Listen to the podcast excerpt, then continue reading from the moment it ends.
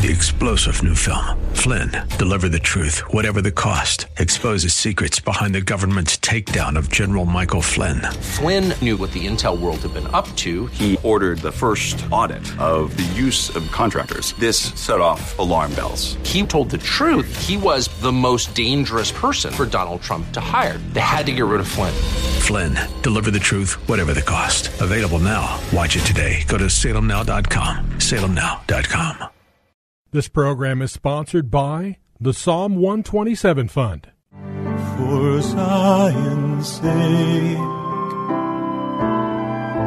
I will not keep silent. For Zion's sake,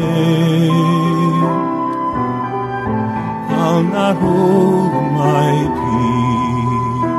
peace. Welcome to For Zion's Sake.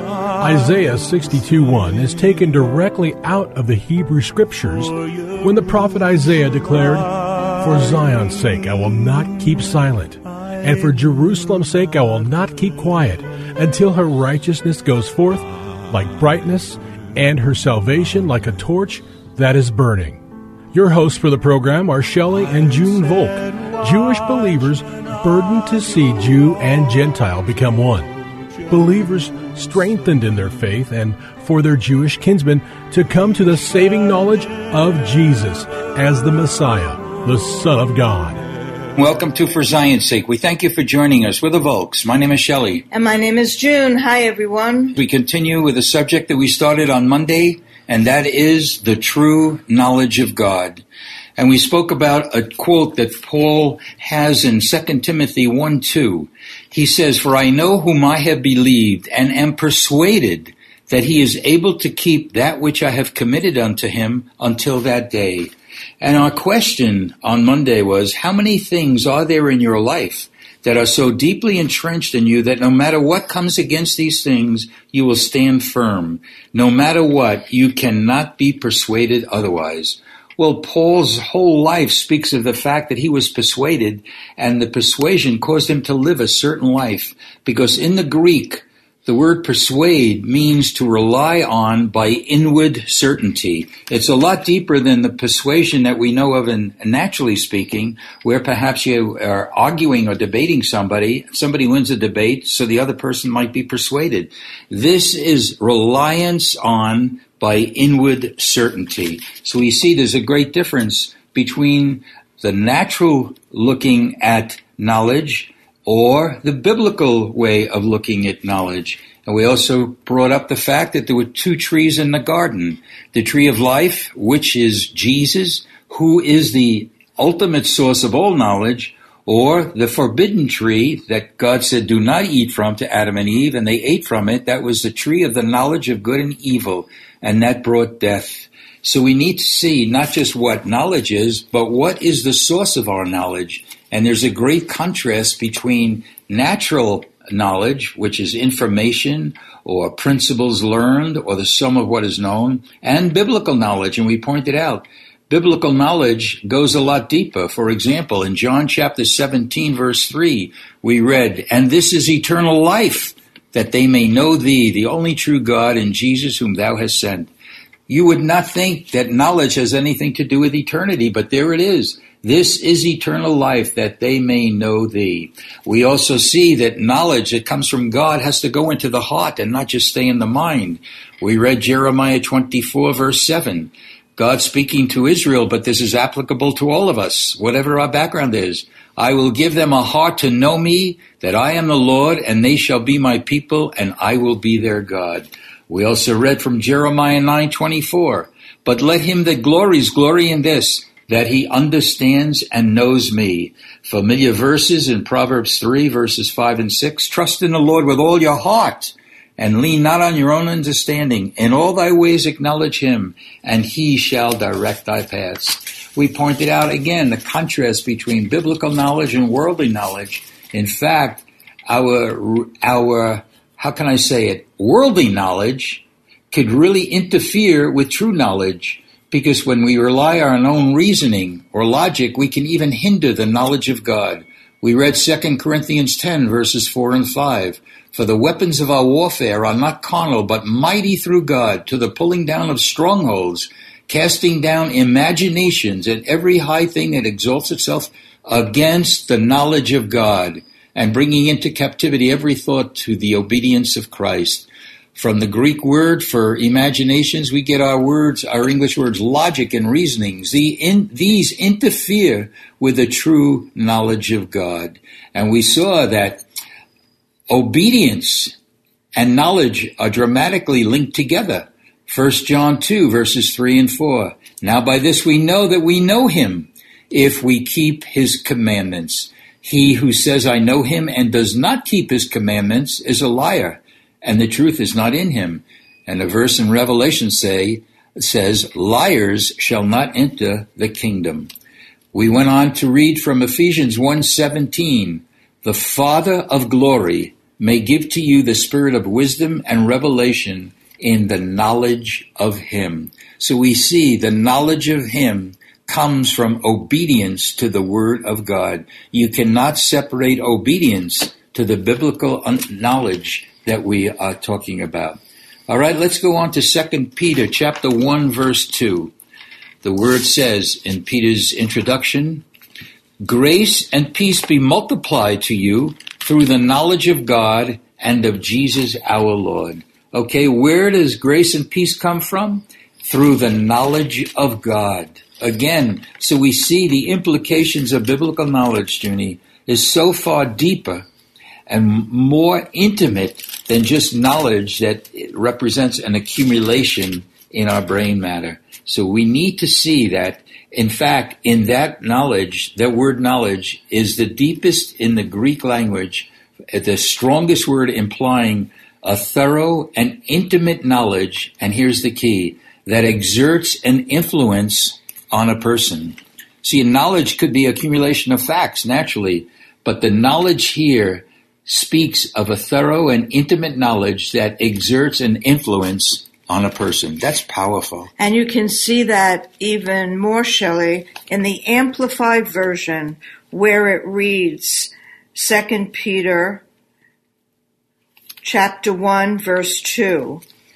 May grace, which is God's favor and peace, which is perfect well-being, all necessary good, all spiritual prosperity, and freedom from fears and agitating passions and moral conflicts be multiplied to you in the full, personal, precise, and correct knowledge of God and of Jesus our Lord. Mm. So if you have fears, if you find yourself agitated, if you're in conflicts within, pray that God would impart to you his character through the living Christ who's risen and lives inside of you. Thank you, Lord. That his virtue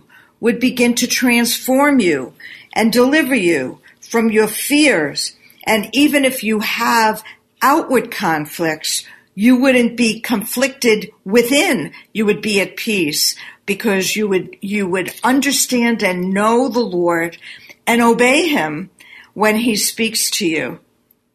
It's really powerful, June. I pray it, uh, it speaks to us as well as to every listener that's hearing this. Let's stay in 2 Peter chapter 3 verse 18. Grow in the grace and knowledge of our Lord and Savior Jesus Christ. So Paul, again, we're going to grow in grace, and which is an important thing in all of our lives, and the knowledge of our Lord and Savior. It ha- it's up to us to embrace this and live in the true knowledge, the biblical sense of knowledge, rather than just accumulating facts in our heads. And you know, Shelley, so many times uh, there's misunderstanding or judgment of character in another one.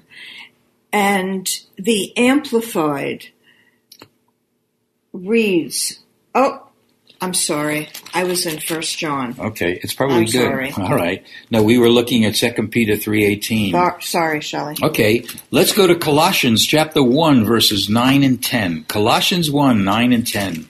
That you may be filled with the knowledge of his will in all wisdom and spiritual understanding, that you may walk worthy of the Lord, fully pleasing him, being fruitful in every good work and increasing in the knowledge of God.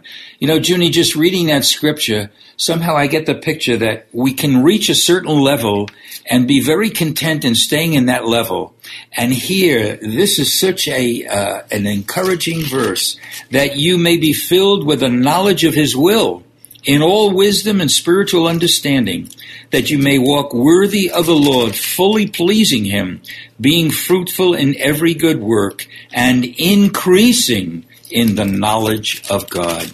You know, Junie, I've said it many times. The older I get, I won't speak for you yet, but the older I get, somehow there's less and less that I know because we think we we have a hold on things, and yet God is saying we have to please Him, being fruitful in every good work and increasing in the knowledge of God. We always have to be seeking God more and more. Again, not through accumulating facts or even memorizing scriptures, although that's a good help, but by pleasing Him, by increasing in the knowledge of God. It's powerful. One other verse I think of, that goes along where it said, well, we just read that you may be filled with the knowledge of His will. In John seven seventeen, we read this word: If any man is willing to do His will, he shall know. Boy, isn't that powerful? If any man is willing to do His will, he shall know of the teaching, whether it is of God or whether I speak for myself. So Jesus was always pointing people back to the Father. If anyone is willing to do his will, he shall know. You know, to me, Junie, there's a correlation between that and what we've been speaking about. If you obey his commandments, that's how you increase in the knowledge of God. And this is vital, especially in this day and age when there seems to be so much confusion and chaos. So we need to see that wisdom, knowledge, and understanding are dramatically linked together in scriptures. Listen to this, June. Proverbs 9, verse 10. The fear of the Lord is the beginning of wisdom, and the knowledge of the Holy One is understanding. Frankly, you know, we can define wisdom, knowledge, and understanding, but we need to see it as the totality of it. It's the fear of the Lord is the beginning of wisdom, and the knowledge of the Holy One is understanding. How well do we know the Holy One? That's a key question for all of us. And it's interesting, Shelley, because when we're children, if we do something wrong and we know that our father and mother have taught us something different, we will fear Yes. for them to find out because there's a consequence of doing something wrong. So the fear of the Lord is the beginning of wisdom, that it is a healthy fear Thank that, you, and our conscience would be clear. And that's what happens when we're born again. God clears our conscience. And that's why we shouldn't go back and live in sin and practice sin because our conscience gets seared.